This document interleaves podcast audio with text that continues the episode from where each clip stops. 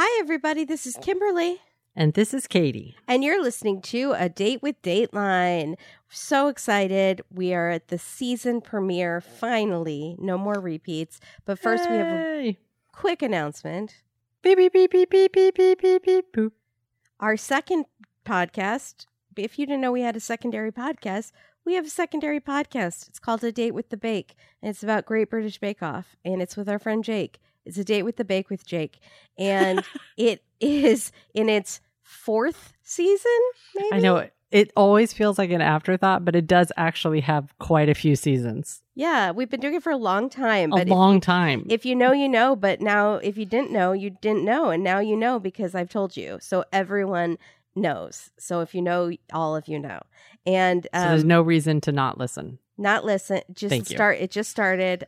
It is at a date with the bake wherever you subscribe to podcasts and on Instagram at a date with the bake.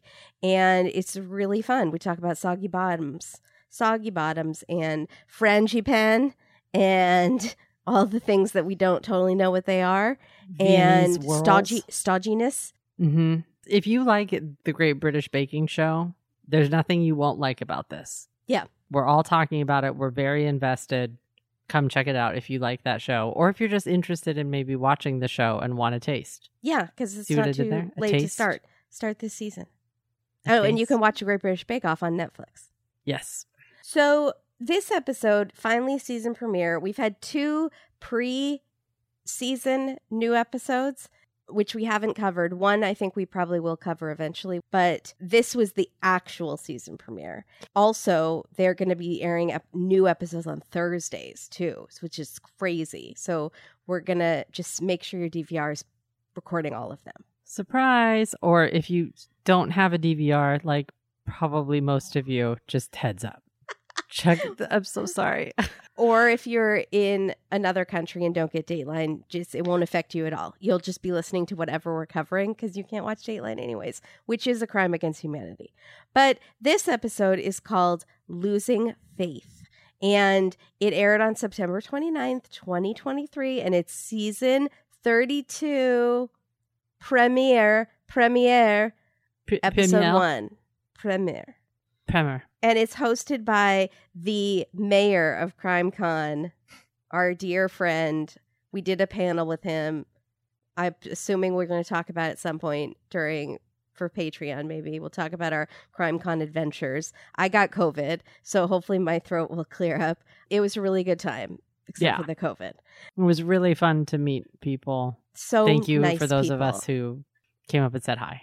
The nicest listeners in the world, and hopefully some new listeners. But thank you, Sir Mankey, officially, Josh Oh, Mankiewicz, yes. Sir Mankey with the hanky. He is the unofficial mayor of CrimeCon. We made buttons and passed them out, and we did a panel with him, and he just is uh, wonderful. So he He hosts this episode, which is why I'm talking about this. This episode revolves around Jamie Faith, and this story takes place in 2020, the worst year of our savior 2020 in Dallas, which is Texas is still on our bingo cards. So Jamie went for a walk with his wife Jennifer, where he was shot dead in broad daylight at only 49. This is horrific. He went for his daily walk in a nice neighborhood and was shot with his wife and his dog there. We meet a local internet reporter who has a Yes. News show Yes. question mark that's a thing and he has like a million listeners anyways the only reason i'm mentioning him is because his show is called smash the topic da duh and Yeah. mank says it and i laughed heartily and kind of want mank to talk about bring into noise bring into funk Yes, please. He also has just tons of merch for himself. He's wearing all of his logos. Good So for he's really him. good at just promoting his brand. He's, me at crimecon he's got it down. Now, Yeah. you were pretty good this year. i'm pretty subtle i think i wore one shirt In that was a past manky years, shirt you have been this man, Cyrus Caesar. and it embarrassed you It did not embarrass me. Nothing like that embarrasses me. You just do what you want to do. I just don't find it necessary. so, but you feel strongly to do it. Like the urge within you is to do that, is to put your brand out there. I'm more likely to hide. Yeah, and no, and I did that the first day. I was not. I wanted to hide. Mhm. So after the killer shot Jamie, they duct taped Jennifer's wrist and tried to get her wedding ring. Wait a minute, Now- wait a minute, wait a minute. We were talking about Smash to Topic with Cyrus Cesar. Yeah, he's just reporting on what happened in the neighborhood that day, which was there was a shooting with Jamie and Jennifer when they were walking their dog. He's Yeah. walking the dog. Someone comes up and shoots him. and then ties up Jennifer with duct tape. Again, this is the middle of the day in suburbia. This killer takes the time to do you know how duct tape is like hard to unroll? You know, you have to like how use your fingernail Yes. to get the tape and then it maybe like tears and then you have just a, like a little shred. That tape is annoying. To take the time to do that in the middle of the day in broad daylight where all the neighbors are around. What who's doing that? The person that did this is not doing that because they're doing that trick where you fold the tape in so you have a little tab that you've created Yeah, for yourself. I don't like that because then you have a tab you have to deal with. But maybe it's easier in the long run. It's a hundred percent easier in the long run. I would recommend a tiny tab. Yeah, I should do that. Okay, back to the episode. This killer does this duct tape thing. And in the midst of this, because they take so long to get away, people have seen the killer wearing a mask. And all we know is he has very dark eyes and drives away in a truck. And one of the neighbors, nosy neighbor alert, does a great job. Mark it off your bingo card, gets a photo of the truck. Good job. But Yeah. no license plate but it has a T on a T sticker, which they think is for Texas Rangers. So they're looking for the truck, and the person in charge is this dapper detective, Chris Walton, super dapper, The most dapper. the most dapper. And police think at first it was a robbery, but Jamie was shot seven times, including three times in the head. So that's overkill. That's not a robbery. There's this no is way. personal. Jamie did not have an enemy in the world, which is kind of the same as everybody loved him. I think you can mark off everybody loved him on your bingo cards. Yeah. Jamie was an IT director for American Airlines. I flew American last week and I have lots of complaints. If anyone who worked with Jamie wants to contact me, I will tell you what was wrong. and if not, contact me. And I also have complaints on her behalf because. I'm I'm appalled. Yeah. frankly. he also loved Green Bay Packers. He loved video games and pool. He was a super fun guy. And to represent his funness, Mank goes to a bar hall with these two ladies who What are is a bar hall? A I don't know. hall? It's like a bar hall no, no. It's a It's a pool, pool hall, hall with a bar. with a bar in it. and he is playing pool during his interview with these twin sisters. Twins. But twins. But Barry in the back. I almost didn't notice him. I noticed him on my second viewing, and I was like, "Oh wait, he's there He's there. I know. He- I wish we had gotten more footage. in a light pink polo. He looks great." Yeah. Uh, they apparently played on a pool team with Jamie. I did not know there were pool teams. Like bowling But- teams. They have bowling, yeah, but I didn't know they had pool teams. Wait, what is? But a team would be like you're all playing for the same goal. You're not playing together. You're not switching off I don't know how billiards. Hmm. Okay. I don't know. But I did like the twins. Twins. Also, shout out to the ladies at CrimeCon who came up to the booth and asked me to do Quinn for them because I felt like Jaleel White when he gets stopped on the street and asked to do, Did I do that? It made me feel special. You do a really good impersonation of it. Thank you. The twins say that Jamie lit up the bowling alley. And Mank says, Oh, he lit up the bowling alley is not something I hear very often. And winked at us. Broke the fourth wall and winked at Kimberly and I. He really did. And also, for people asking on Twitter, yes, I think lit up a bowling alley is the same as lit up a room because a bowling alley is a room technically. It's bigger than a room. It's, It's- an entire bowling alley. yes, as someone else commented, it's harder to light than a room. Also, so, yes, Sorry. it counts. they were on a bowling team or a pool team because they say I think that's where I got Pool. confused. They say that he lit up a bowling alley. Oh, maybe you're right. Maybe he was on a, a bowling team I think it's you a guys, bowling. I have COVID, so my brain is not working well. I think it's a bowling team. Maybe it was a bowling team. Maybe I was super confused. Your brain is also not working well because these twins' names are Monica and Monique. Oh, I like that. It's very close. Very close. That would be very confusing in the house. Incredibly You'd have to use close. nicknames. It's almost like Jenny and Jennifer. That's confusing. So Jamie met Jennifer, who was a speech therapist, and the pool sisters slash maybe bowling sisters thought that they were a delightful, adorable couple. They said she is a keeper, Jamie. She had been married twice before with a daughter. Jamie adopted the daughter. And at some point, he became an IT exec for American Airlines. And in 2017, they moved to Dallas. I think 2017 is when the meal that I ate on American was actually made. Wow. I sound like such a complainer. No, I think other vegetarians out there will agree with you that when you're served vegetarian food that feels like it's an insult, Yeah. like that you shouldn't be a vegetarian. yeah. So we're giving you just like four green beans Yeah. with no salt. Yeah. It's a It- middle finger. It's messed up. So we're also meeting these ladies who lunch. And I couldn't tell if they were ladies who lunch at first, but then one of the ladies says, When I heard the commotion of the shots and the helicopters, I looked on my ladies group website or my ladies group, you know, like her, her she has some sort of ladies group. So they're, They're- ladies who lunch. They are a la- neighborhood ladies watch. Yes. So this is the same friend that also saw the lice, the truck, correct? No, that was a different neighbor. Okay. So I think that there might be connected at some point. These because- neighbors do not know Jennifer and Jamie. They're just hearing about the commotion. but they live in the area. They live in that neighborhood. So they live in that specific neighborhood Right. and, And it's a very nice neighborhood, and they're shocked that this happened. So they reach out to Jennifer. One of these ladies says, "I do, you don't know me, but I'm a neighbor in this neighborhood, and can I do anything to help? I'm offering my condolences." And Jennifer says, "Yes, please come over." So this neighbor, Mhm. the day after the murder, comes over to Jennifer's house where she is grieving with her family. Mhm. Did anyone else find this strange? me. Does Jennifer not have friends? Or why is she asking a stranger to come over and help? Why would you even want a stranger there the day after your husband was shot right in front of you? I don't know what I would do. Yeah, I, I guess mean- you're not thinking clearly. No, no, not her. The oh, the neighbor. neighbor. I don't know what I would do because I think I would be so surprised that she would say, "Thank you so much. yes, please. Can come you over. come tomorrow Yeah. to talk?" I think it would be more like, "Oh, I, I meant like, can I help drive your kids to right? swimming or what? Yeah, do you know what I'm a saying?" casserole?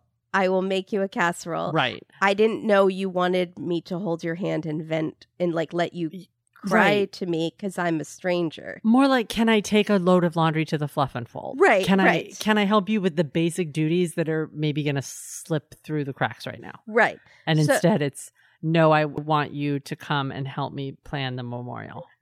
no, It's stranger.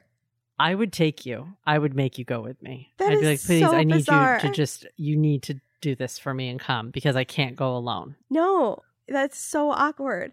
And it is awkward, but it's less awkward if it's two of you. Yeah, absolutely. Right. So the neighbors are so sweet to want to help, but they're helping Jennifer, this woman they've never met, through her grief. And they also set up a GoFundMe and for a Mm. funeral. They start delivering lunches and dinners every day for months. This goes on for months. This Okay. there everyone is being so nice to Jennifer. Now, we learn more about Jamie. Who could have done this? He had recently laid off some people at his work. Now, the thing about Jamie's being such a delightful, charming guy is he is always in a Hawaiian print shirt. And I was just praying that he did not fire anyone in a Hawaiian print shirt because that is adding insult to injury. If you're fired by someone who's like just jetting off to Hawaii after they fire you, and it's too casual. Oh, I get it. But this turns out to be a dead end. No one is really holding a grudge. The ladies who lunch attend the funeral, and the funeral is live streamed across the country. This was also right when COVID was huge, even though it's still going on. COVID's not over. I am proof. But these ladies were a little surprised by the funeral. They thought it seemed a bit over the top, maybe a little just too much, I guess, a little extra.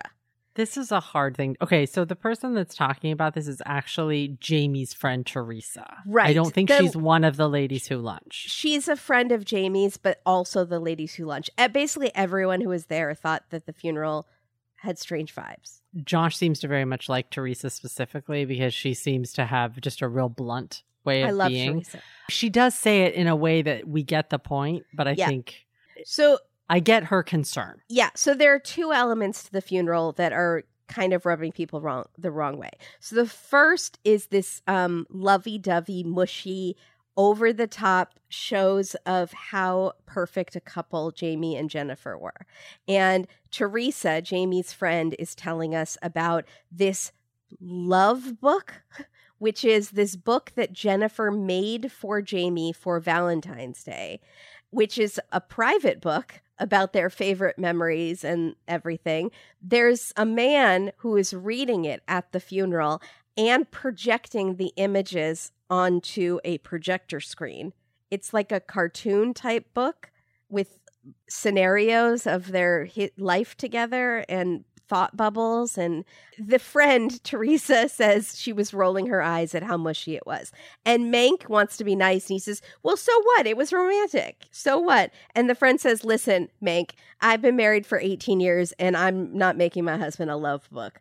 And that's when she became our new best friend. That was really funny. It was really funny. And Mank says, You know, the people I interview are not supposed to be more cynical than I am. And that's when they became best friends. I'm just now putting together again COVID brain. There's later shots of Jennifer on the local news reading a book. And I was like, What is that book? Did she make that at Redbubble? This whole episode is sponsored by Zazzle. And she is like looking through this book. It was, I think it was the love book. When was it made? Uh, a few years before, I'd guess, on a Valentine's Day. Just everybody keep this in the back of your head. Yeah. This book was created because we're going to hear some stuff coming up that make this very implausible. It This- really doesn't. It doesn't make a lot of sense. Yeah. Also, I do want to state really quick that Teresa describes Jamie as a Hawaiian or a Hawaiian shirt with gold chain, and Mank kind of picks it up and says, "Oh, and the cologne." Yeah. He goes, "Oh, he wasn't missing a beat." That's what Mank says. He's a nerdy IT guy with a lot of his own style going on. Which is the best kind of human. He sounds super fun. And uh, maybe on a bowling team. the Yeah. Oh, for sure. You know he's going to karaoke singing loudly, badly, and three songs in a row. Yeah. He's You super need- fun. Yeah. Now, speaking of love books, the only person I'm writing a love book to is actually a company called HelloFresh. Oh yeah. It is the start of the holiday season, and by that I mean Halloween, because I think Halloween starts off the holiday season. At least it does in my household. It does. that means that you have work going on, you have kids in school, you have activities. You're also busy trying to make your Josh Mankiewicz Halloween costume. You're too busy to plan a bunch of meals. Let HelloFresh get the snacks, the breakfasts, the desserts, the lunches. They can do it all besides ordering the hanky for your costume.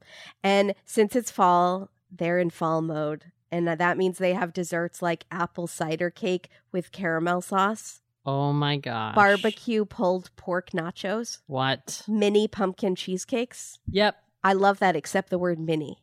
Give me the well, you can just eat three of them. What's Yeah, the issue? There's no issue. HelloFresh has your whole day covered, but it still has the dinner recipes that they're famous for 40 chef crafted dinner recipes to choose from every week vegetarian, family friendly, fit, pescatarian, whatever, they've got you covered. And it's so easy to send you the pre portioned ingredients with the recipe and stuff that's so easy to make. Easy, warming, healing foods are what you want this time of year. I think when it's starting to get colder, like vegetarian shepherd's pie. Oh yeah. Delicious with mashed potatoes on top. Amazing. Oh my God. Thai ginger curry. Yep. Amazing. Go to HelloFresh.com slash 50 Dateline and use code 50 Dateline for 50% off plus free shipping. That's HelloFresh.com slash 50 Dateline and use code 50 Dateline for 50% off plus free shipping. They are America's number one meal kit for a reason, people. Yes. Also, send me the pictures of all the stuff that you make because I want to look at food pictures. Thank you. There you go. Ring ring. Hello? I'm calling about America's number one meal kit. Hello Fresh? I I'm already get them. Leave me alone. I'm. I've been a member for years. Click. I was just going to tell you I was here with your order, but if you don't want your mini cheesecake, no, wait, I want it. Bring, bring back my cheesecake, please. Okay. Thank Thank, you. you. Thank you so much, HelloFresh. We love you. We love you. We also love another company that we might be making a love book for, and that love book goes to Bombas. Oh, absolutely. Every season, they just keep bringing out the best socks, the best soft t shirts, the best underwear, everything that touches your body. Bombas has something wonderful to put on it. Does that make sense? All of your undergarment areas and top garment areas. Bombas has you covered. And better than that, Bombas has the best mission of any company out there. Socks, tees, and underwear are the three most requested items in homeless shelters. When you buy yours from Bombas, you're also giving to someone who really needs it because one item purchased equals one item donated. That's going on the cover of our love book. Yeah, it is. And also, they make returns and exchanges so incredibly easy. So if you need to size up, size down, or it's just not working for you, they have a 100% happiness guarantee. Hole in your sock, sock eaten by a dog, not on by a raccoon that lives outside now, Bombas has you covered. And the new Bombas Fall collection is packed with nothing but the absolute coziest materials. I'm talking extra soft, extra long staple cotton and merino wool that's so plush it feels like little pillows for your feet. If you haven't bought some of the socks with merino wool in them, do yourself a favor this fall and winter and get three pairs. You will never take them off. They are so soft and comfortable. It feels just like it feels like you're walking on little air pockets. That's the best way I can think of to describe it. I have never had a bad Bombas item, so I have never had to use their yeah, I amazing haven't either. 100% happiness guarantee. I'm still happy. and I can definitely say that every single Bombas item is thoughtfully designed for your comfort. That's why I haven't had to return. It means socks without that annoying toe seam, t shirts without itchy tags in the back that give you a rash, and underwear also with minimized seams so you don't get that, you know what I'm talking about? The redness lines Yes. that also kind of itch. I don't want to talk about those. It really stinks. Also, it's the time of year to start thinking about maybe what you're going to be giving as gifts. And an early holiday gift idea Bombas gift boxes are filled with these cozy goodies. And the best part is they come in a really pretty designed box, so you don't even have to wrap it. One Mhm. and done. Bombas is the place to shop. Go to bombas.com slash date dateline and use code date dateline for 20% off your first purchase. That's B-O-M-B-A-S dot com slash date dateline and use code date dateline at checkout for 20% off your first purchase. Never have a bad day with Bombas. Bombas, Bombas, Bombas, Bombas, Bombas. For you. I love Bombas so much. I love my Bombas. I wore Bombas at CrimeCon. They're great. I agree. So the second element of the funeral that was gossip inducing, that's how I'll say it. Because normally we wouldn't talk about criticize someone's funeral, but they spend quite a long time talking about the funeral and people's reactions to the funeral. And the reason that we're talking about it is because it's giving you an overview, not of him. This is No. nothing on him. This is what not. Jennifer is doing because Jennifer's the one planning Yes. the funeral, and Yes. clearly people were talking about it. They thought it was very over to the top, especially the dire- decorations. Now, at one point I paused, actually at several points I paused. I wanted to see what was going on on these tables. And on one table, I counted 8 pieces of word art on one table and all variations of the phrase family is everything. Oh, If Like- there's one piece of word art at my funeral, I will haunt you. okay. I'm saying it right now. She's grinning mischievously. okay. I'll keep it in mind. There I'm are, writing it down. So All when I said art. that this episode was sponsored by Zazzle, there are a ton of personalized items with Jamie's face on them, like coasters and matchbooks. Now, a couple things about that. I don't think people still give out matchbooks as party favors because there aren't a lot of smokers around. And we've now learned candles are bad for you. So why are you giving out matchbooks? Okay, stop saying, don't do that. Because people have to enjoy some things in life. Not everything can be bad for us. And candles are fine. Still enjoy your candles. I still Oh my enjoy my candles. But Smoking is bad for you. Smoking is bad for you. Um, but so I do lots don't of things do that. that are bad but for me. I'm drinking Gatorade right now. So Gatorade is definitely not bad for you. So it's fine. it has Here, lots it's of sugar. definite Gatorade is not on the same level smoking. as Newport Lights. Like you're fine. Good God. Okay, so stop it. Uh, but I will say, I love a matchbook. And Oliver and I got really excited when we went to Savannah because restaurants there still have them in the front with the restaurant's name. Oh, Okay. And so we collected those little ones that slide open. yeah. Those are very fun. And I actually use those for candles. So Yeah. No, I could see that. I don't know if I would want one with someone's na- face that had died and I can't see any reason to have them at a funeral or a wedding. the funeral thing. Um, they, it's like party favors at a funeral. Now, I did go to a funeral, but it was more like a memorial celebration where they were Japanese and we did a sake sake sake toast. I don't know what Yeah. I'm saying sake and sake toast, and we Sake got sake cups like with his name, not his Oh. photo, but like the date of the celebration or something. And that was very nice and important to them. And I thought that was nice. This feels like they have a coupon for Vistaprint and someone is buying everything because there's a table with his face on it, like on a banner. And then it says bar in those light up letters, like at a bat mitzvah. And then there were measuring cups on the table, which I did I- not understand. I Thank wanted. you so much. I needed was he a know- baker? I think he maybe liked to bake sometimes. there are pool cues and pool balls that I love. Like I love sprinkling the person's personality in it. It's fine. Was there a Um, bowling ball? No, there was like a soccer ball. Oh, so Um, we still don't know and about the, the, pool bowling. ball. Yeah, everything has his face on it, and it felt a little bit like a sweet sixteen. That's the vibe I was getting. Or like maybe he was going to college. I don't know. yeah, like a I graduation really- party. Yeah, I don't. It was. like was there a cake with his face on it?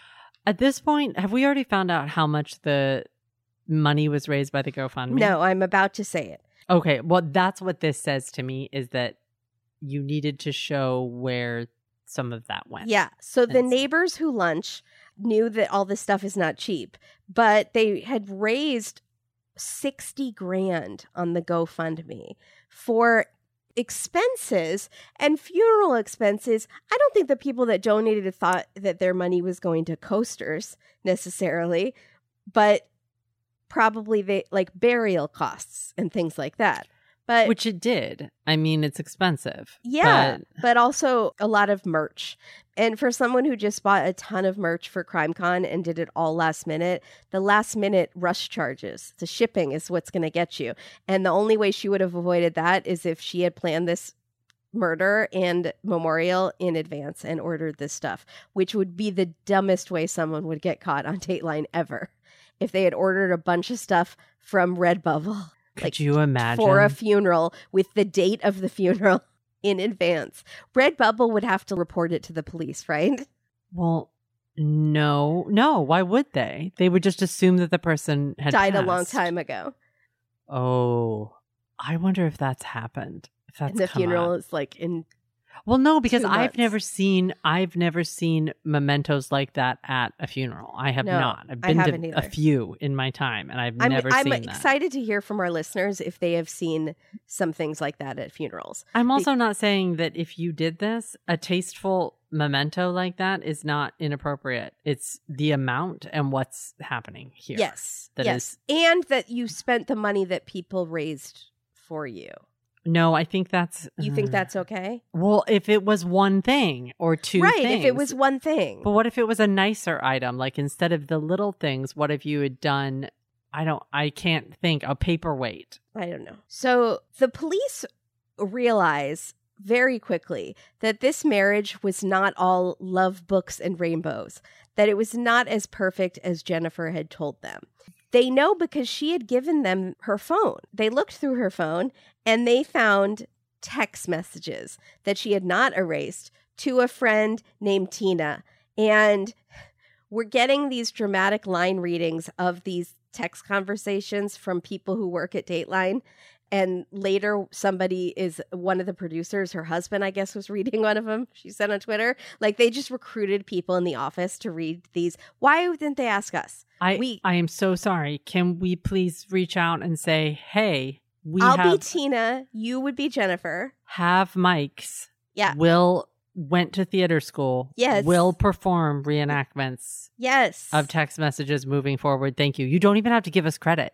Right. You can you can give we- us like other names. Mhm. We can just we all know we're not probably solving a crime in the near future to wind up on Dateline. So this would might be our only chance. and we would do a bang up job of it too. We would do a great job. Yeah. So in the messages, Jennifer says, "So I'm pretty much having a full blown emotional affair." I don't know why I'm making her talk like that. She is a southern suburban mom. That's how it sounds in my head. Okay. So it's it's also a weird text to get. I would be very weird. and then she's like. Tina, I know you're at work and I'm probably blowing your mind right now. Well, then maybe wait till after work. Yeah, I don't like it sounds like she's bragging. Like I'm so crazy. Look at what your crazy friend Jennifer's done. I'm dri- I'm bugging you at work again to tell you about my crazy life. Oh no! Please don't let it be that. I really hope it's not that. Tina seems kind of disinterested. She's kind of just like going along like, "Okay, why am I friends with you?" So, Oh, She says, Tina, we haven't had sex in four years. And now there's this other guy in the picture. And But you made and- him a love book, and you guys weren't sleeping together. right. And Tina's like, four years. I'm pretending I'm interested. And Jennifer's like, I initiate, but he doesn't want to. I feel like we're not in love with each other, but we love each other. Again, as Katie is pointing out, this love book said the exact opposite. So I also don't want to hear that book? sentence anymore. I can't stand that. I need that to just be debunked. If candles are bad for you now, then Yeah. that needs to also be just bad for that line of thinking because that that in love trap, you mean you're not like in super infatuated, like Yes. jumping each other's bones. Like Yeah. if you You're not in some- lust with the person right now. But you love someone in a romantic way, you are in love with that person. Yeah. If you love someone like as a friend, then I would not say, but if you want to just say that you love someone in a romantic love way, you are in love with them, even if you're not crazy infatuated, like lusty at the moment. Mhm. It does it just drives me nuts. It doesn't if people try to use that sentiment to get out of all sorts of stuff. Yeah. Especially marriages. Yeah. It's real dumb. also, where is Tina? Why are we not getting an interview with Tina? She's trying to distance herself from Hundred percent. Tina is like, please no. And I don't Thanks, know her no new thanks. phone who did. Yeah, exactly. I go by Christine now. Yeah. so at one point, like they end the conversation and Tina goes, hugs to you. I feel like she's not that interested. And Jennifer makes up stories a lot. And so she's like, okay, I don't even know what to believe. So I love that it's hugs to you, just not even. hugs not- to you. Oh my gosh, good luck. No. I read it like hugs to you. Because it's nothing about like navigating this crazy relationship. It's all like, okay, hugs to you, good luck.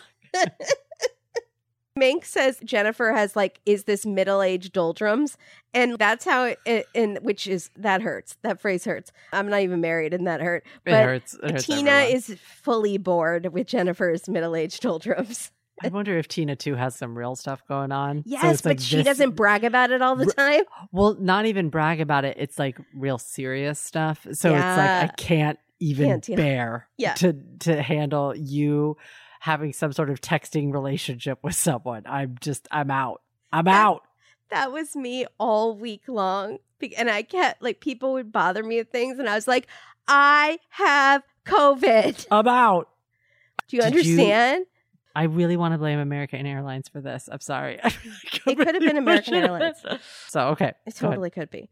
So this guy Darren is the man that Jennifer is having this emotional affair with.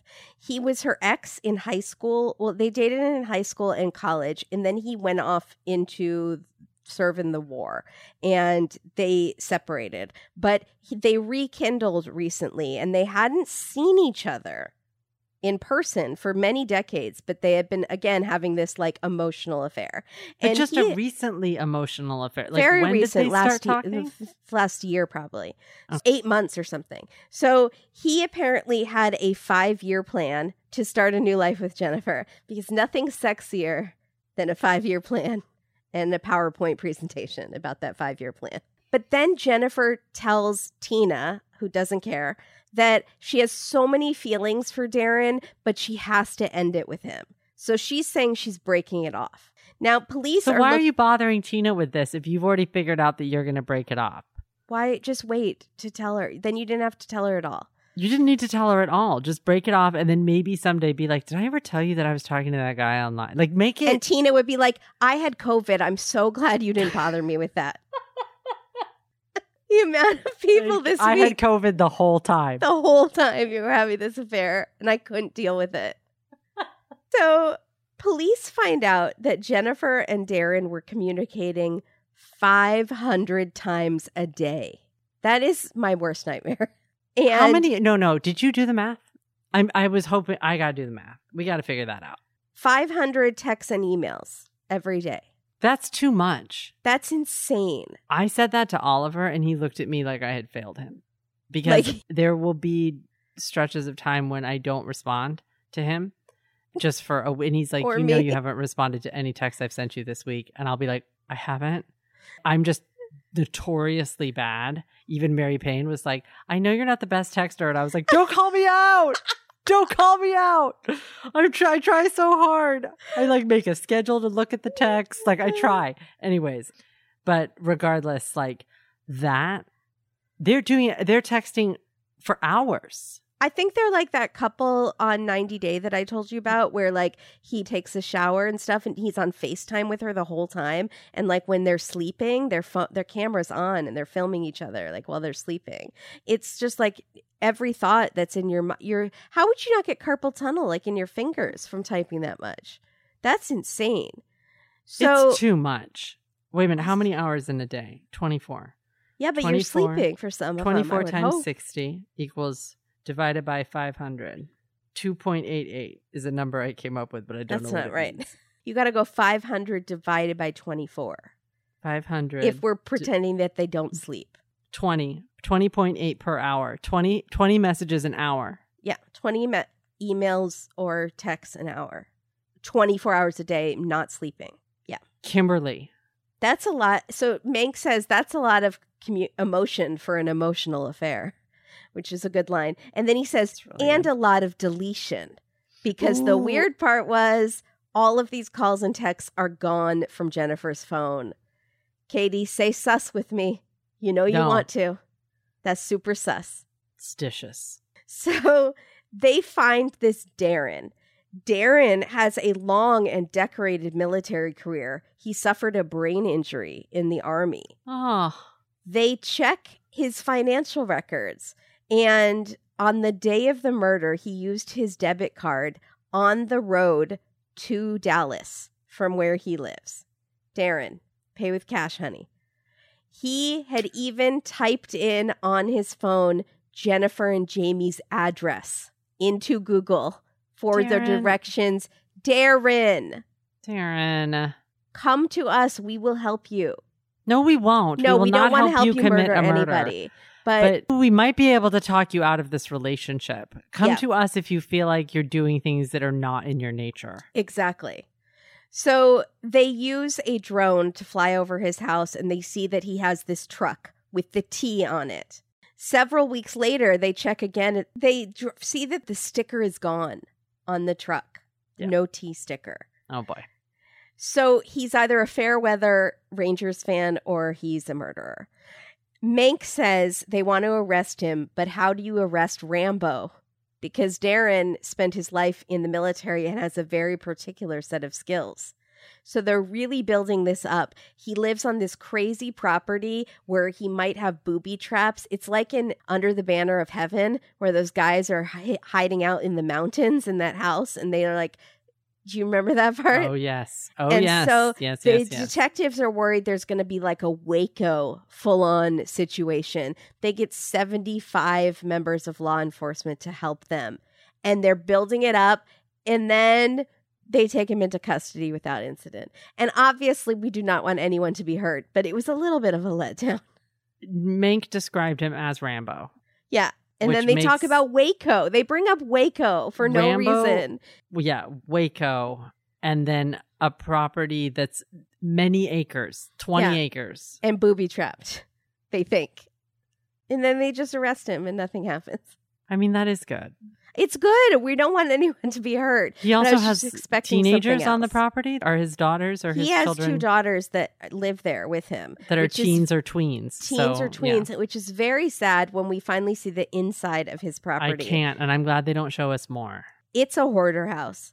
There's trash and boxes everywhere. And what stood out to me was there's also one of those hanging banana stands with fresh bananas on it. And I thought, well, potassium is still important, even if you're a hoarder. And then later, the problem is not that. The problem is that those are replacing bananas that are elsewhere in the house that either can't be found or are dead. That Rotted. They make Yeah. they make explicit references to a lot of food Yeah. being in the house, which tells me there are bugs. yeah. And then you see the pile of mail on the table, which immediately gave me the cold sweats because I have a mail area I do too. quotes. It's overflowing. that like I have to it has to be just a really good day. I And go I have through to it be about like- once a month. Okay, that makes me feel better. I miss a lot of really on things. it. You're very much more organized than me, so that makes Yeah. me feel better. Now, if I could get that way with emails and text messages, That I do every day. I have to. I'd be a better person. I'm working on it. Also, we see a, amongst the pile of trash a Belvita crackers box because also fiber is important if you're a Are those fiber? Yeah. So they also find a 55 inch TV with the box that is from Jennifer. So Jennifer apparently has sent Darren a 55 inch TV as payment, maybe for a hit. We don't know. We've That'd also be nice. nev- I'd love a five, 55 inch. I'd love it more than that bicycle that that one guy bought. So, someone please go on to our website at datewithdateline.com, go to our Hitman spreadsheet, and put in 55 inch flat screen TV question, Question mark. mark. We're not sure. Unsure. They also find a gun that matches the bullets that killed Jamie, and it has a blood smear on it. There you go. Darren. Come on, buddy. Darren did not learn how to hide evidence in the military. The blood stain comes back to Jamie. Darren's clearly having a hard time. He really is. The house is a cry for help. Yes. And all these actions are really unsettling. Yes. Oh, So- this is someone who has a purple heart. I It know. hurts me. It You really know how I is feel. not fair the way it's obviously not fair the way soldiers are treated after they come home from war. No. And he needs a lot of mental health and medical health intervention. Yes. But also he needs a non Jennifer intervention. I was just going to say he needs people like Jennifer to stay away from him. Yeah. So they bring in Jennifer, and we have a new Dapper detective, Dapper detective number two. This is Detective Barnes, and we get him with the other detective next to each other, but then we get Detective Barnes by himself, and he is the harness detective. He's got the he's got the full love the TV white shirt with the harness, Love that. the gun holster harness. He asks Jennifer, Why didn't you tell me about this Darren person that you were Oh, having boy. an emotional affair with?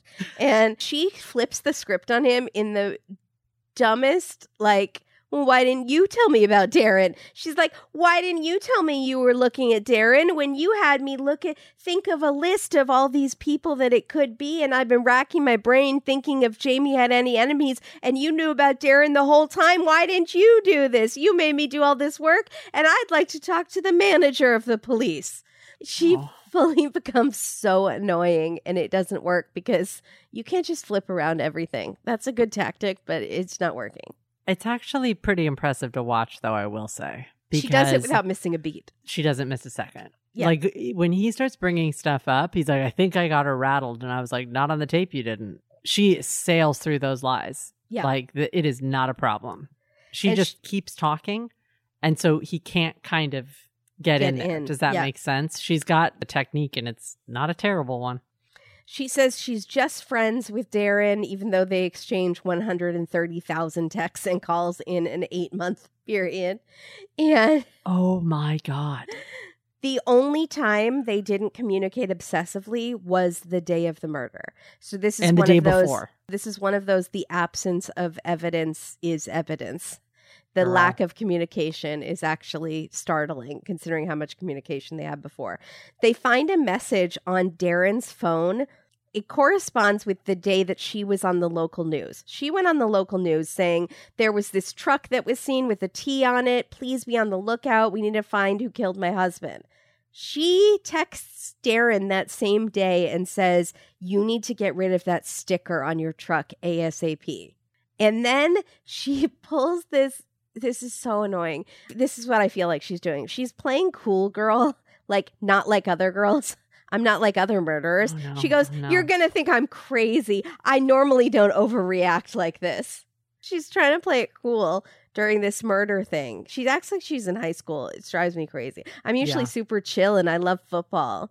So You're right. I didn't even put that together. Oh She's a no. middle aged lady and she is acting like in high school. And then he says, Okay, I got rid of the sticker. And she's like, Thank you. I feel so much better. Again, I never freak out like this. She said that again. I never freak out like this. I don't this, know. I can't remember. but I bet she did. Oh So- boy. No, thank you. They arrest her for obstruction of justice because at least they know she told him that to take the sticker off his car. And then the case takes a dramatic twist. And you're going to need a chart for this one. So it Okay. turns out before the murder, victim Jamie was messaging Darren from Jennifer's phone saying essentially, Hi, this is Jamie. I'm Jennifer's husband. I know that you're having an emotional affair with her, and I am going to abuse her and do horrible things to her in the bedroom as a punishment because she's talking to you. What did you think at this point? I thought, there's no way. Okay. Me too. I was like, this guy with the Hawaiian shirt and the bowling slash pool team. Okay.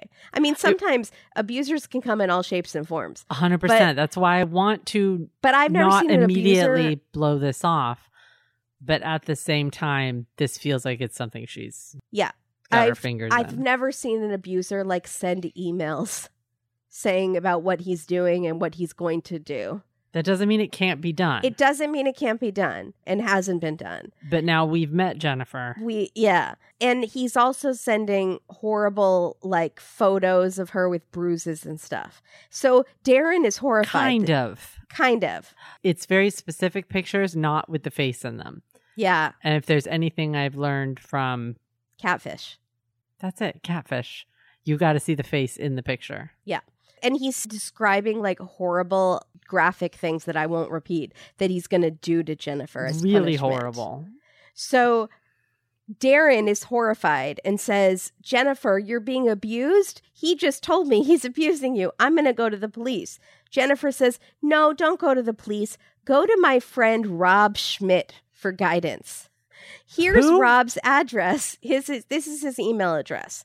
And so Darren emails Rob, and Rob writes back to Darren and says, Okay, we're all good. I talked to Jamie. He's going to stop abusing Jennifer. I just told him to stop, and he's going to stop. Sure. And also, these emails are being read by more Dateline people. Yeah. And so I fully at this point thought Rob was fake. I was like, who the fake is Rob Schmidt? That's is exactly Rob Schmidt related to Nick Schneider? I Are they thought Rob was fake. Also, Dateline, we have a slew of fellas that we went to theater school with that would be more than happy Yep. to read these emails. Mm-hmm. We could give you a network mm-hmm. of email Of readers. voiceover actors. Yeah. So Darren writes to Rob and says, I don't know. I don't feel good about this. I won't feel good until she lets me put a bullet in Jamie's head because he really thinks Jennifer's being abused. And Rob says, Thanks for the update. Very formal. Thanks for the update. I think you should go for it. LOL. I'll give you an alibi. Rob doesn't say LOL. Rob is not an LOLer. LOLers are very specific. Yeah, apparently Rob is an LOLer. That's He's when you know it's fake. So So who We- is Rob? Okay, so we'll get to Rob. Okay. So, weeks before the murder, Jamie writes to Darren, Jamie in quotes, writes to Darren and says, It's my anniversary with Jennifer coming up. And as a surprise, I'm going to plan this sadistic attack on her. And it's going to be horrible as a pun. It's like a punishment anniversary present. okay, hold on. I thought that Rob had talked to Jamie and Jamie had said, I'm going to stop. Right, but he's he lied. I guess Rob maybe Rob wasn't convincing enough. Okay, got it. And so this anniversary is supposed to happen the day of the murder. So Darren really feels like the clock is ticking. Jennifer is in real danger of this possibly deadly sadistic attack that's going to happen, and I need to stop it. So then No. Mank reminds us that there actually is a Rob Schmidt. He is a very nice man that we met very briefly earlier in the episode who worked with Jennifer in speech therapy. And so Oh, this is the big oh, this is the biggest case of random interviewee turns into a very important person. A very important part of the story. So Mank is reading to Rob some of these shocking emails about murdering Jamie and the abuse. And Rob says, I never wrote that email. I never talked to Darren. That is not me. So she just stole Rob's name essentially and made up a fake email. And they find all this on her computer. She created a fake email for Rob and she pretended to be him and wrote to Darren. And she also was pretending to be Jamie, saying all this horrible stuff. So this is so elaborate and unnecessary. it is. It's like the episode Diabolical. So the injury photos of the bruises on Jennifer were taken from an old car accident she had, combined with some photos she pulled from Shutterstock.com. Brands unhappy being on Dateline. wow, are they ever? So then it gets even sicker. Jennifer had said, Darren, I feel so bad that you have all these problems from the war. Can I see your medical records so that I can help you? Girl, don't. Darren sent her his medical records where she learned he had this traumatic brain injury and PTSD. No doy, obviously. Let's get him some help. Instead, she decides to use these things to manipulate him into doing this murder for her. Jennifer is quickly joining the infamous ranks of Pam and Leah and Sarah and Kelly and Bonnie and Lois and Sheila and Sabrina. this is pretty gross. It's disgusting. This is this It's is we're at level 10. This is disgusting and the level of planning and manipulation around it. So not only this, you're creating this story that also paints Jamie in this horrible light on Mhm. top of all of it too. Mm-hmm. He's not just abusing you, he's doing horrible sadistic things and he's planning it out. Yeah. I always think people on Dateline can't stoop lower than murder. And then I think about the women who fake abuse and make it harder for other actual victims Right. by besmirching the person they murdered by Right. saying that they were an abuser. It's Mhm. horrible. And so she's done all of those. She's just ticked every single box all Yeah. the way down. Now, thanks to Babbel, I have new ways to express my frustration about Jennifer. Jennifer, El Diablo es en su corazón. That means that she's a devil heart in her heart. devil in her heart. Mi cara se incendia, which means approximately I have flames on the side of my face. Thanks to Babbel, my Spanish is really improving, which is perfect for me to show my outrage at Dateline episodes.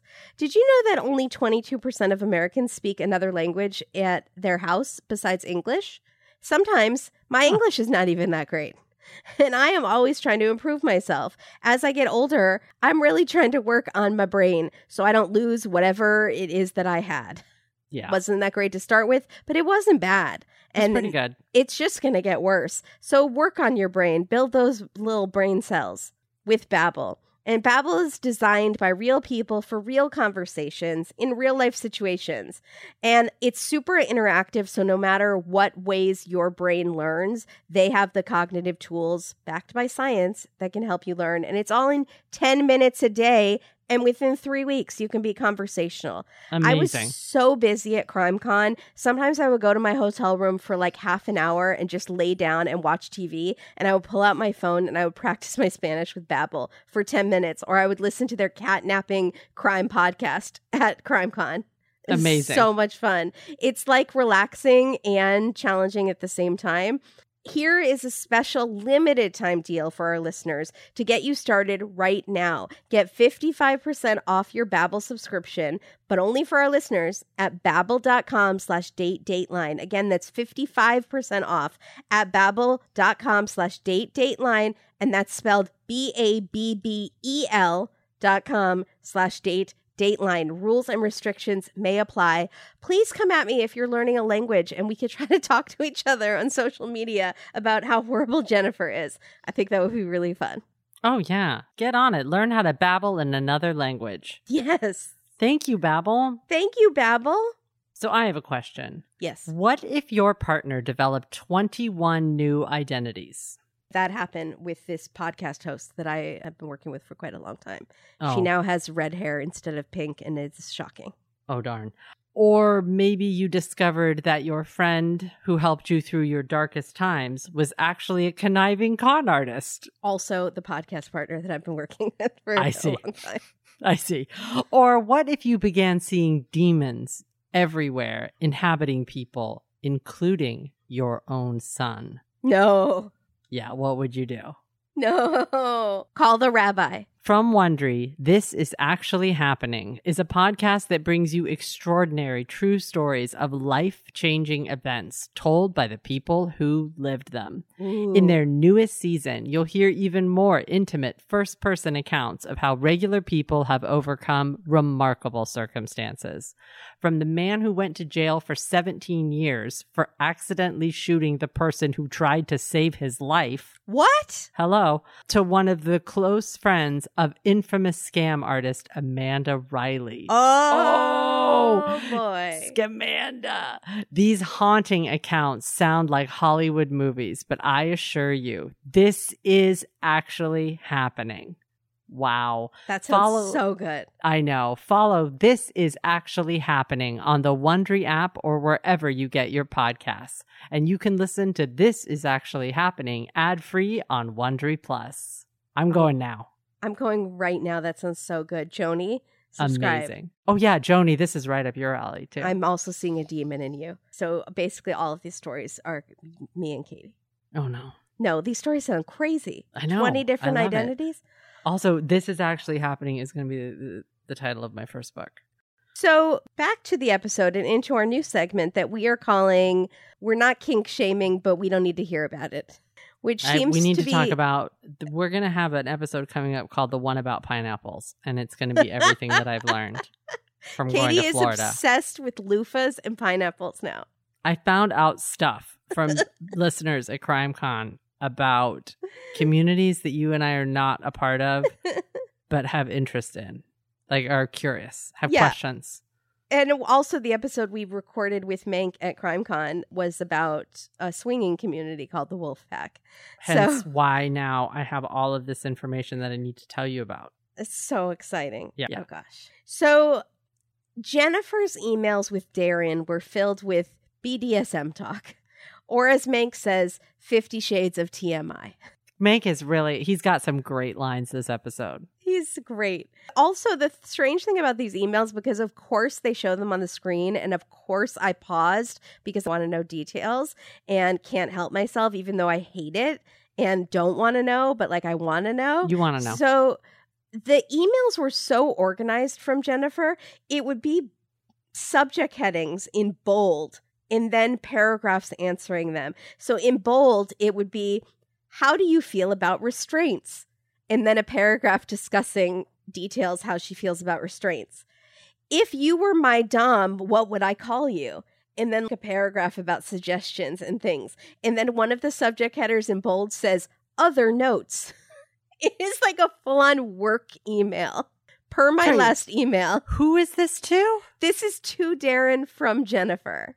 It was so bizarre how it was sectioned out. It was like my notes because I'm like to be so organized. And it's like I, I was blown away. Is she using that chat AI thing? That is she using one of those maybe things that's Clippy like, helping her. please create bullet point presentation Right. on BDSM. Yeah. And then it would ah. be like, how do we feel about paddling? And like to paragraph about paddling. I don't want to think about being that organized about sexy times. I don't All really- of this is upsetting. Yeah. So Mank says, y- you know, these are some of the photos and other things we don't really talk about on network TV. And I was like, oh, don't you? I seem to remember an episode about Master Bob's sex dungeon. And also, they didn't talk about specifics. let's not pretend BDSM is so horrible, but it's totally fine to air, Hi, where'd you go, boo? Come back to me. But that's not traumatizing to us. That's I not would- torture. I would rather hear Dennis read Fifty Shades of Grey to us than hear that high conversation again. And also, Mank, you are showing us the emails on the screen. And so don't think there aren't voyeur like me who aren't gluttons for punishment and pausing it to read because we can't help ourselves. And then we hate ourselves after. But we are the only people recapping the episode, so we're doing it for a job. Yeah, it's for a job. we are the only podcast out there on the block right now doing that. So We're doing the Lord's work. he may have done it for you. Thank you, Mank. I appreciate it. Thank I like you, to Mank. think things are nods and winks to us. So I'm telling you, the lit up a bowling alley was for you. Convince me otherwise. It was. So here. Jamie's friend Teresa, who has this great banter with Mank, says, How did Jamie not know that Jennifer was on the phone all the time with this man? Like we discussed, it was 500 communications a day. And Mank says, Well, my wife's on the phone constantly, but my mind does not go to she's planning to kill me. Well, of course not, because she knows that she would never get away with it, because all of us would Scooby Doo that case and solve it, because no one's hurting our Mank. No, of course not. And we trust her. We trust her. So Darren's lawyer tries to convince Darren, who has now been arrested, Jennifer was setting you up. She lied about everything. He wasn't abusing her. She wasn't, it, there was no Rob that you were talking to. Darren is so Stockholm syndromed by Jennifer. It takes months for the lawyer to finally convince him that you need to confess, you need to flip on Jennifer. She's set you up. And so Mank Mhm. goes to meet with Darren in um, a prison glass interview, which we haven't seen one of those in a long time, No, we probably because of COVID. So Darren looks like this normal guy, just again, and Jennifer just looks like this normal lady. And he Mm. says she filled his head with all of these horrible things about Jamie. And she got it in his head that he was a military guy. He knew what his mission was, and his mission was to take out the enemy. Also, she was going to die if he didn't do something. So he had to act. And anytime he had said, let's go to the police, Jennifer would say, I don't want our daughter to have a negative memory of her dad. So let's kill him instead. Wow. She's really something. Yeah. So he shot Jamie and he shoved Jennifer to make it look like a robbery and like duct taped her wrists. And Mank points out that this was the first time they had actually touched in decades because up until then they were just having this emotional affair. So did they know what each other looked like? Yeah, because they had dated in college and stuff and they had exchanged photos. She has Did they know what each other looked like now? Yes, they had exchanged photos and I'm sure video calls and stuff. They both look incredibly different than the high school Absolutely. pictures. Absolutely, that's what I'm saying. Yeah, I'm sure they knew, but they do both look very different. They also look like siblings. So there they is do a side- little bit, actually. friend. There is a side by side at. I wrote down the time code for you, forty five eighteen. Okay. That literally, it's Darren and Jennifer side by side, just their faces, and it's almost like they did an app where you're where you can change like what would I look like as a boy, and Oh, it changed. Do you know what I'm talking about? Yeah, well, they say you are attracted to people that have similar facial features as you because you want to preserve your own genes. So subconsciously, And then I would encourage you to check out 4518 in this episode. or it's possible they are long lost siblings that have that genetic sexual attraction thing that is really strange. It's Ew. fascinating. Yeah, Like I talked about it on an episode of These Are Their Stories once. It's like when people were not raised together, but they meet each other as adults, but they were they're related and they have this overwhelming sexual attraction to each other because they're feel this connection genetically, but their mind doesn't know how to process it because they're adults now. They should have known each other as children or like father daughter or brother sister, but instead it turns sexual in their mind because there's like a wire that goes snafu. There's some documentaries about it. It's really weird. Thumbs But anyways, we did. I did an episode of these their stories, and Kevin and Rebecca were like, "This is the craziest thing ever." I was like, "Yeah, I've seen a couple documentaries on it because I know about weird things." no, because so- there's certain things you need to know a lot about incest. Yeah. and feelings of incest, why people incest. There's, Yeah, there's a couple of things that we just we I also need like to know. guinea, like guinea worms and things that bury underneath the skin. I also know about those kind of things. Thank you. Oh, speaking of guinea worms, happy birthday, Jimmy Carter. Do you know that he pretty much eradicated guinea worms? He's a hero and it's 99 today. And one of our Patreons is his daughter, Amy Carter. Happy birthday, Jimmy Carter. Thank you There's so, so, many videos of like celebrities, like P- people at concerts having the whole crowd sing for him. It's so cool. Amazing. Yeah. What a legacy. What a legacy. So Darren realizes now, I don't know if she ever loved me. And Mank holds in all of his strength and tries not to say, she didn't, buddy. Really? but I'll say it. He ju- so he still can't comprehend how she played him like that and how she made him kill an innocent man who she made him think was like the devil. And he now has to live with that on his conscience the rest of his life that he killed an innocent man. And he starts crying. It's very sad. Oof. And then we meet a couple of his Green Beret friends who said he was an hero. He literally saved one of their lives My in the war and he was a medic and he cared for not just his fellow soldiers he cared for the local iraqis the local children there like he was a wonderful man and they think this is not the darren that they know It's not. It's someone who's been totally almost brainwashed. brainwashed Yeah.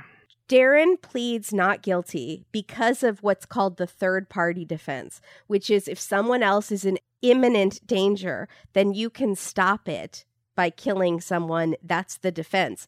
Now, this danger was not real to Jennifer, but he thought it was real to Jennifer. So they think that this is a defense that should legally work. He Now would the- never have done this had he thought that she wasn't in danger. This would not have been something that he would have done just for money or just for this. This was Right. only because he thought. I thought this was a very strong defense. This seems smart to me. What did you think? I think it's very strong. Now, there was a date kind of on this anniversary date. Jamie was going to maybe kill her. The prosecution says you can't have a date in advance that's a danger. It's usually a spur of the moment kind of defending someone's life situation. But But this is an unextenuating so circumstance. it I think so. So the prosecutor says no, he wasn't defending her life. He was pursuing this woman and he wanted to be with her and he wanted Jamie out of the picture. And then to prove this, they make the dapper detective number 2 De- Barnes, Barnes, or yes. whatever read the naughty texts with the prosecutor lady on the stand and they have to act they're reading out but trying not to sound sexy. They're trying to read them as boring as possible. It's so awkward. Why can't they have actors do it? This is not what the detective is being paid for. And this is not his job. He is very handsome and dapper, so I can kind of picture him in an R&B video in the 90s with like smooth jazz sax playing. It's but- our anniversary. Do you remember that song? Who was No. that? Is that Tony, Tony, Tony? I think it is. But why did these even have to be read? To embarrass Darren further or to just show that he would have done anything for this woman because he wanted to spank her? He calls her his sexy brat in one of the things and says he wants to put her over his leg and spank her. And Mank says it gets way racier. Take my word for it. And I was like, we will take your word for it, except for me because I paused on the screen and read the emails. Stop that. I Oh, why don't know why it has to be there. I think it's just salacious for no reason. I don't know if it would make the jury go one way or the other. Why does it help the prosecution to do this? I guess because it makes him look like I think it's kink shaming Ah, and shaming someone maybe because they're having an affair, an emotional affair with someone. So Mhm. that questions their morals. And then if they can make it look like he really, really wants to have sex with her, then they can jump to he wants to kill her husband. And that's why he's doing it. And he's not doing it because he thought her life was in danger. Okay. but it still feels like they did not have to read them. it totally does. So the local reporter, who was lovely, Oh yeah, she's with us throughout. Maria. Maria, she says that we all kind of needed a shower after that day in court. Yeah. And I was like, how do you think we felt after Where'd you go, boo? Come back to me. So the prosecutor says Darren had other options instead of murder. And at this point, I was thinking, why are we not talking about his traumatic brain injury and his PTSD? Because did he fully understand that he had other options besides murder? Correct. I just don't. fe- Was there a doctor, like a brain doctor, and a psychiatrist who testified?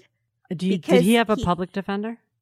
No. Yeah, Okay. he did have a public defender. Yeah, but he seemed good, the public defender. yeah, I mean they're going for this defense which is very strong. My thought is more there are experts that should have been called in on this about why he didn't see another option. Why in the state of where his brain is, this would be a focus that he could only see this way out.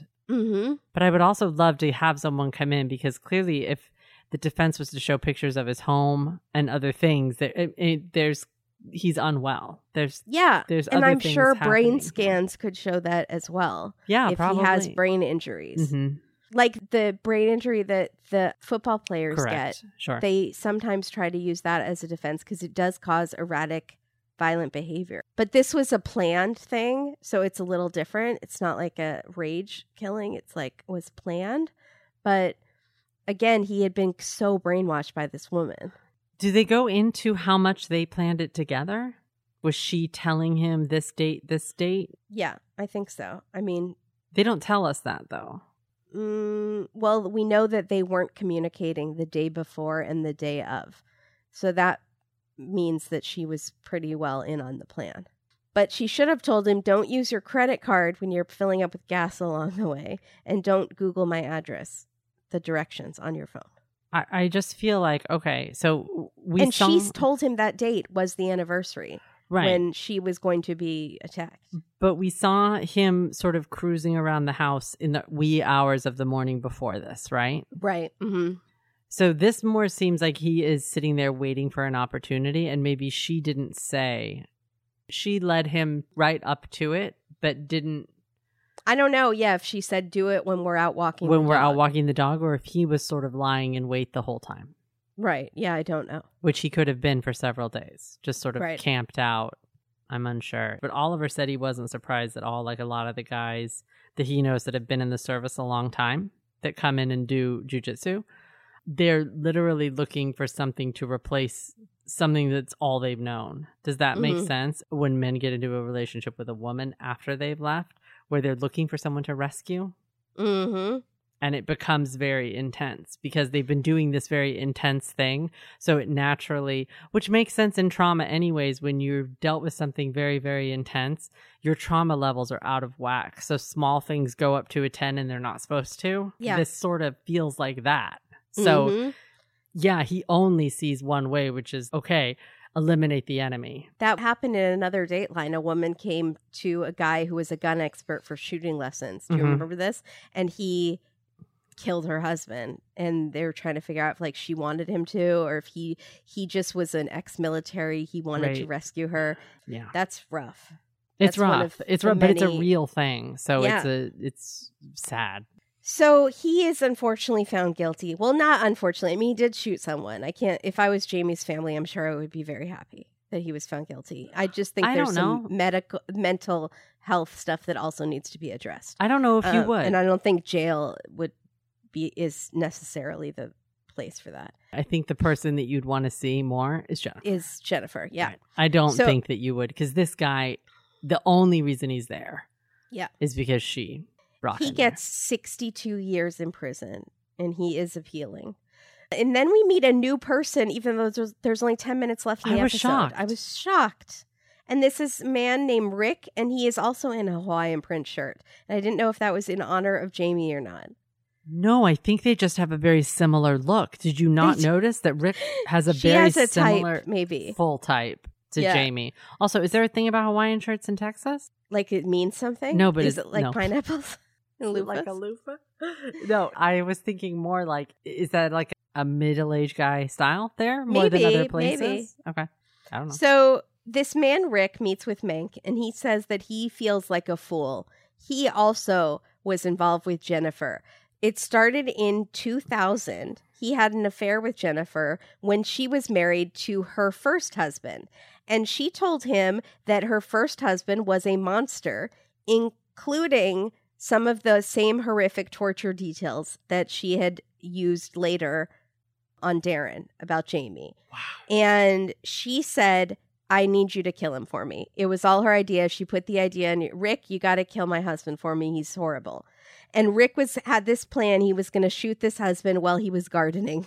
This nice man is just trying to garden and Rick's going to shoot him. But instead, the plan gets derailed when Jennifer ends up getting a divorce and then marries Rick.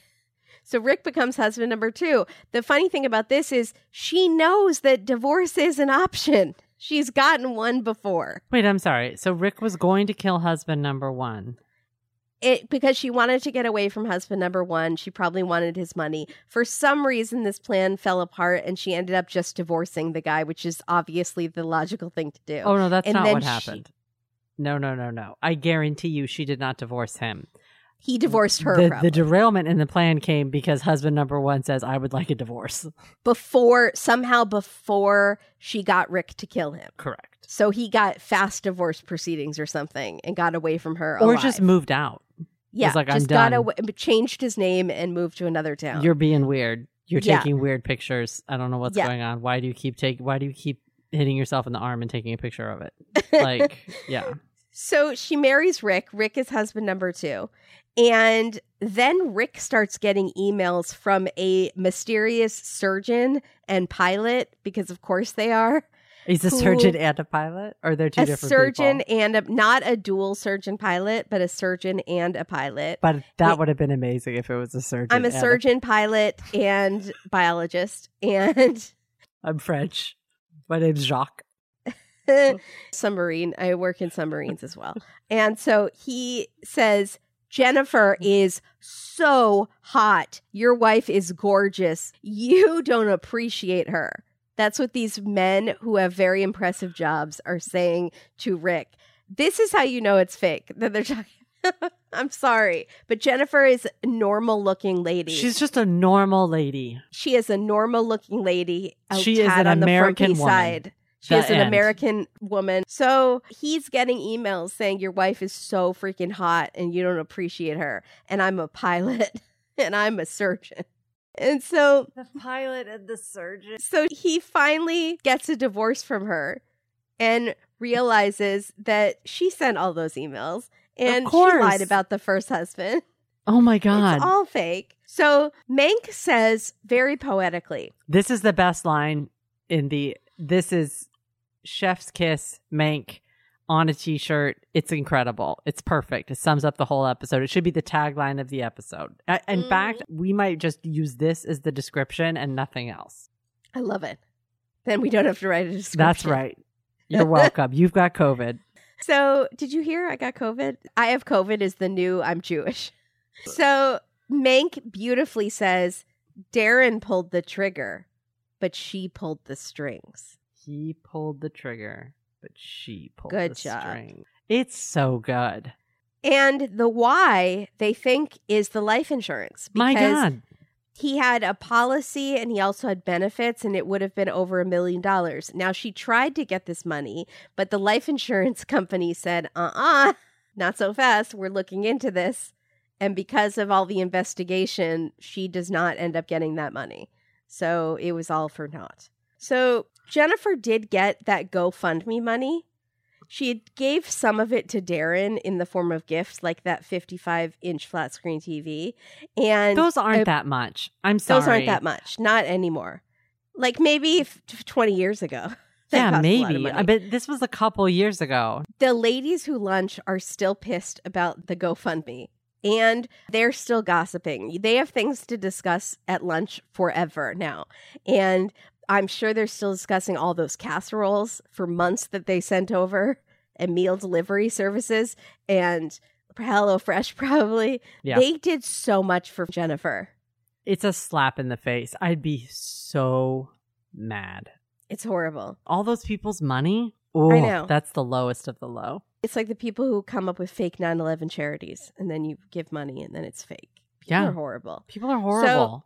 Eventually, Jennifer pleads guilty. Dateline kind of rushes over this. Dateline did not go into detail. They didn't want to give Jennifer the time of day. Jennifer pleads guilty and is given life without parole, which is great. Great. news. She writes a letter to Jamie's parents that she still loves him.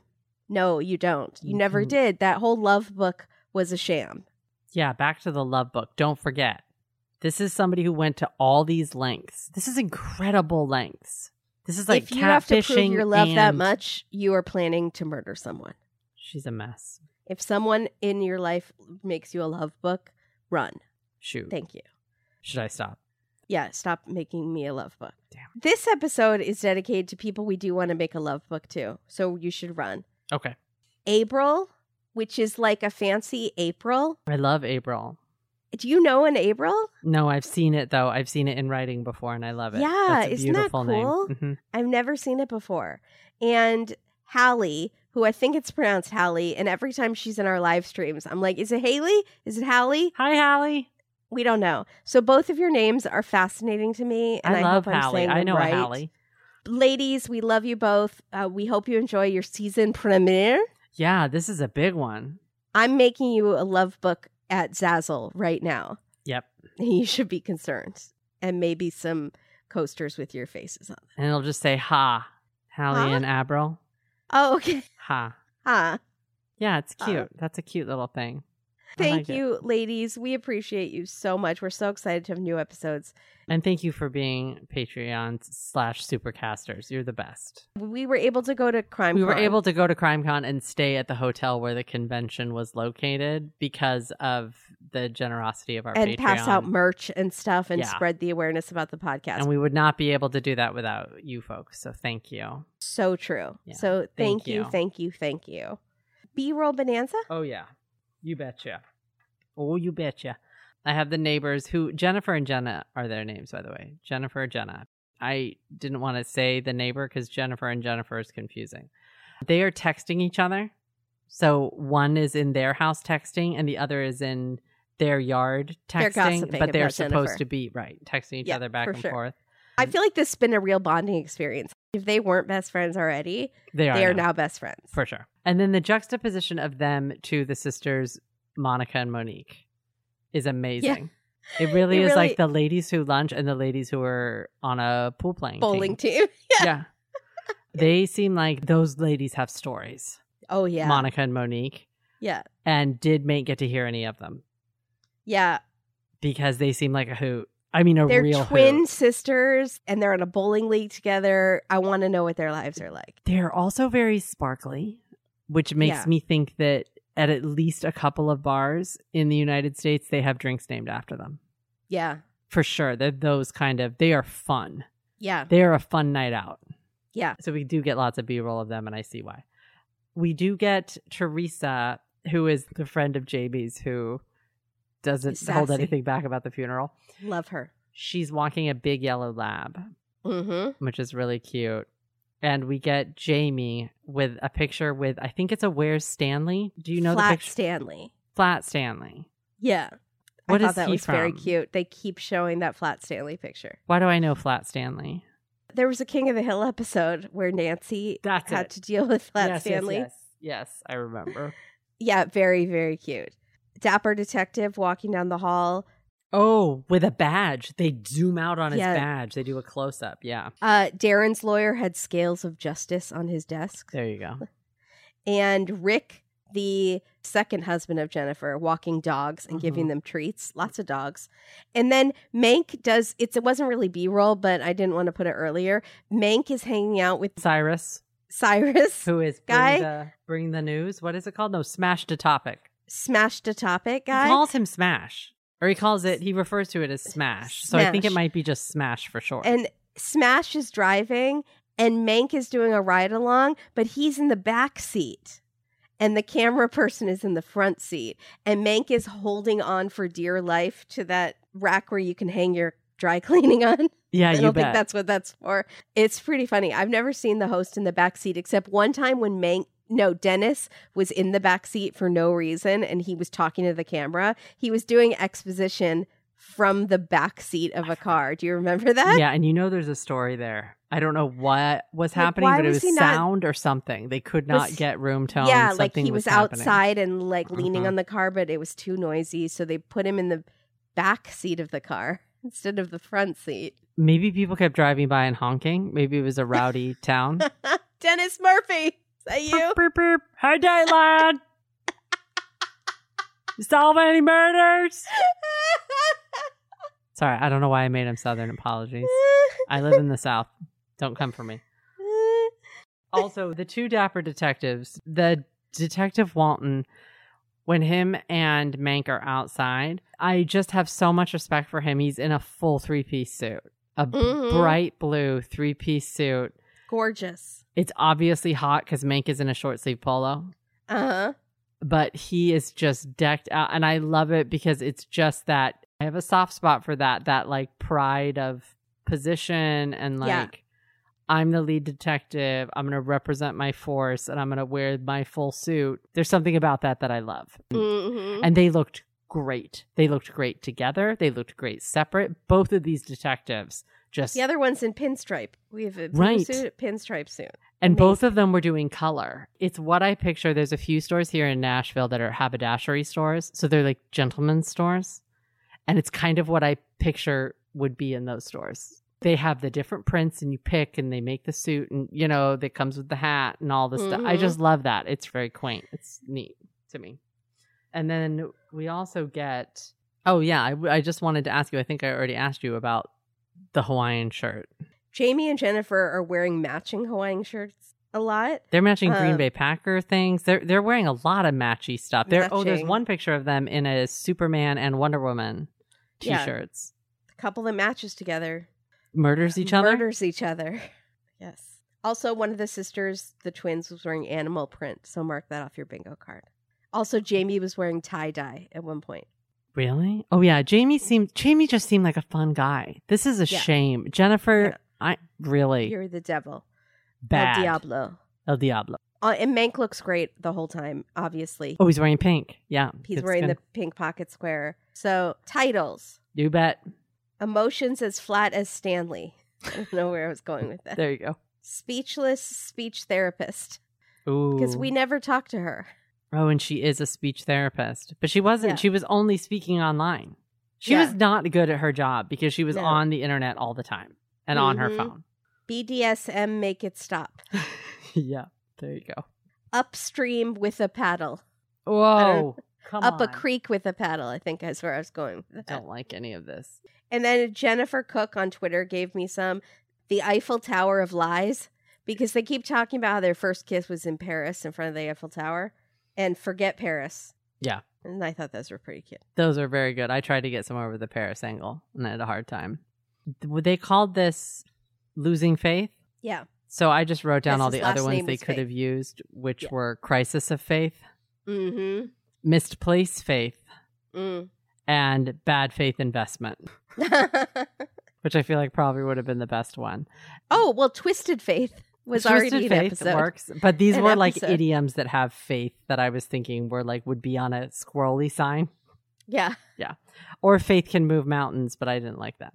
So then we have my full sentiment on this episode, which is go fund yourself, Jennifer.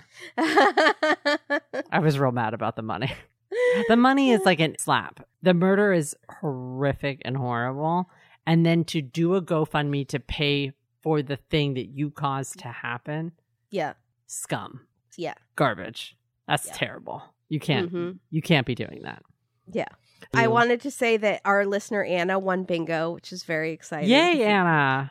It, it- we love Anna. We got to meet her finally at CrimeCon. We got to meet a lot of you. Our listener Carrie showed me um, some photos that she was playing with her friend of our bingo cards with um, Hershey Kisses as the little markers. I thought that was very cute. Oh.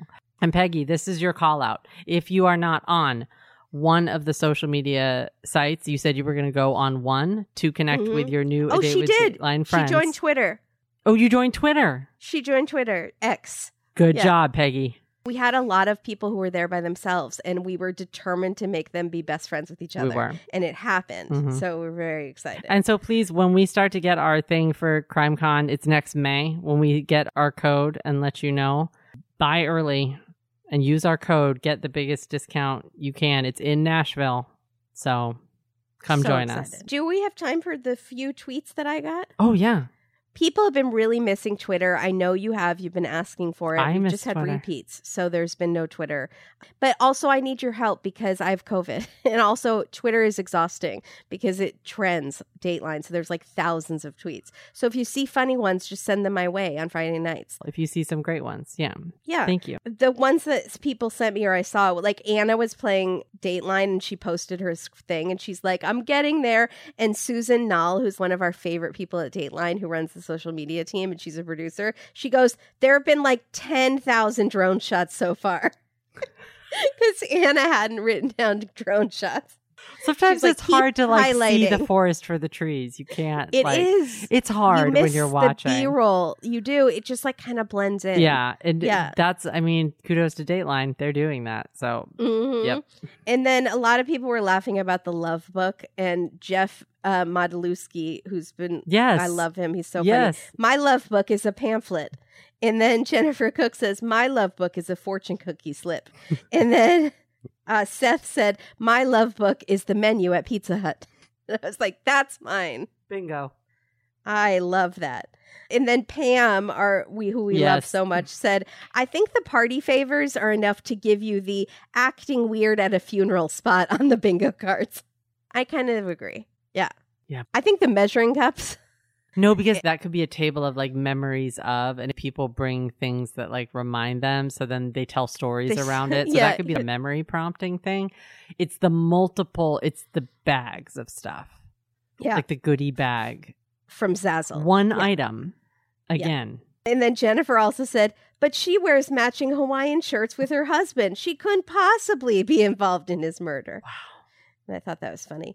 and then uh, Yora Lamb, who's been Yay. so ch- so funny, when Mank said, "and other things we don't talk about on network TV," and she wrote, "You know who would talk about it? Dennis. Dennis would tell us." Oh boy. But that's all. I didn't get that many because I have COVID and I'm Jewish.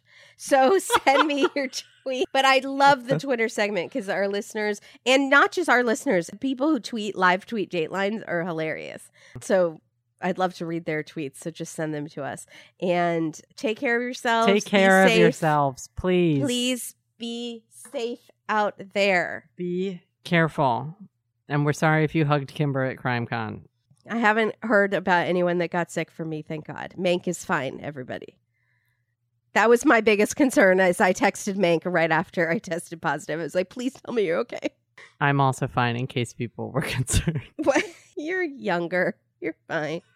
But I appreciate all of your support, everyone being so nice online. Thank you to Kimberly for doing this amazing recap in spite of not feeling her best. You can't tell because she's a joy and a blessing forever. Amen. Okay. And please subscribe to A Date with the Bake because we would love to get that show is just our little baby podcast and we don't have sponsors for it or make any money off of it, but we'd love to get it to grow. So please follow Oh, yeah, and check it out. definitely. All right. Keep the faith, Amy. Who's Amy? That's what I wrote in my letter to Amy Grant. That's what I had to, that's what I had decided. My mom said, sec- say keep the faith, Amy, secular? at the end. Don't go to secular music. Poor It's Amy horrible. Grant. It's so bad. We can't leave. I can't leave that in. It's too. You have to. No. People love that. They write to us It's all the time. and go, hey, remember that letter Katie wrote to Amy Grant? It's terrible. It's not right. It feels insulting to me. Be your own. Be Paddle. no. Stop it. Be your own Hawaiian shirt, gold chain, and cologne. Because that's just a. It's a look, and I love it. it's a vibe. It's perfect. Yeah. Yeah. Go out there and do it. Bye, everybody. Bye, everybody.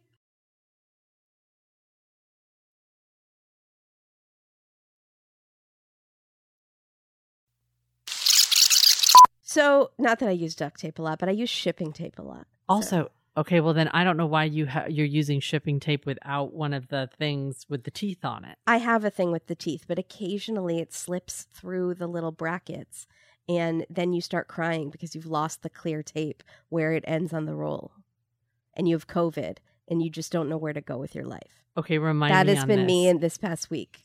Remind me on this. There is a trick to those things on how to get the tape up. There's a part of that roller that they have built it in, just you don't know how to use it.